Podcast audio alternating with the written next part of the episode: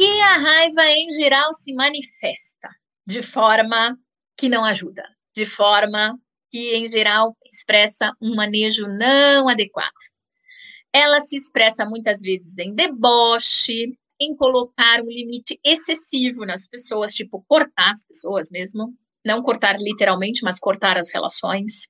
Ela se expressa em agressividade, em hostilidade, em comportamentos violentos, em detração, agora nós já sabemos o que é detração, em intriga, por exemplo, e assim por diante. Então, ela se expressa de várias formas, certo? Outra coisa muito interessante que a gente não pode perder de vista é que os estudos sobre raiva mostram que sim, alguns de nós somos mais propensos. Ou seja, alguns de nós somos mais raivosos. Tem desde estudos que falam que isso é uma dotação, ou pode ser devido a uma dotação biológica, ou seja, hereditária, então talvez nós tenhamos famílias mais raivosas, talvez nós tenhamos grupos inteiros mais raivosos, mas lembra que numa perspectiva beckeniana, pelo menos, né? A gente não pode separar o que é biológico do que é social, do que é psicológico e das escolhas que nós fazemos. Portanto, gente, nós podemos sim, alguns de nós, sermos mais raivosos do que outros. E isso tem a ver com todas as variáveis independentes que nos forjam, ou seja, que nos tornam quem nós somos. Mas no fundo, no fundo, tem um ponto extremamente importante, e aí a gente precisa visitar Beck para isso, que é uma formatação. Nós temos uma formatação, talvez, para sermos mais raivosos. E mais raivosos em que sentido? Por quê? Porque a gente tem ideias, conceitos que estão associados com a raiva. Eu preciso compartilhar com vocês o que a TCC diz sobre raiva. Ou seja, a raiva, essa emoção, ela está conectada com quais tipos de conteúdos? A raiva está associada com injustiça. Então, quando nós nos sentimos injustiçados, quando nós sentimos que determinada coisa que está acontecendo com a gente não deveria ser daquele jeito, que não é justo, eu me esforcei tanto e mesmo assim você não reconhece, olha que injusto. Ou então, eu te dou, te dou, te dou e tu não reconhece, não aprova, não me devolve. Injustiça é um conteúdo que está fortemente associado ver os outros como abusadores, ou seja, ver os outros como pessoas que vão abusar de mim, que vão usurpar, que vão criticar. Tudo isso também está conectado com ativação de raiva, está conectado com essa emoção de raiva eu ver que os meus direitos estão sendo transgredidos, ou seja, desconsiderados.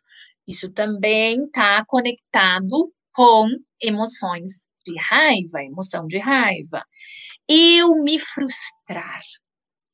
As coisas não acontecerem do jeito que eu espero que elas aconteçam. Ou seja, eu tinha uma expectativa e essa expectativa não foi alcançada. Então, pode ser uma expectativa de alguma meta que eu ia alcançar, pode ser uma expectativa de receber de volta a atenção, a dedicação, o respeito, o carinho, e não receber.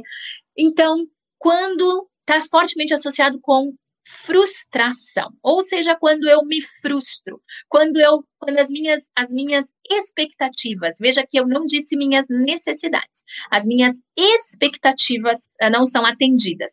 Às vezes pode ser que sejam necessidades que não estão sendo atendidas, tá, gente? Mas a conexão da raiva tá com a frustração, com a expectativa. Também tem a ver com defesa.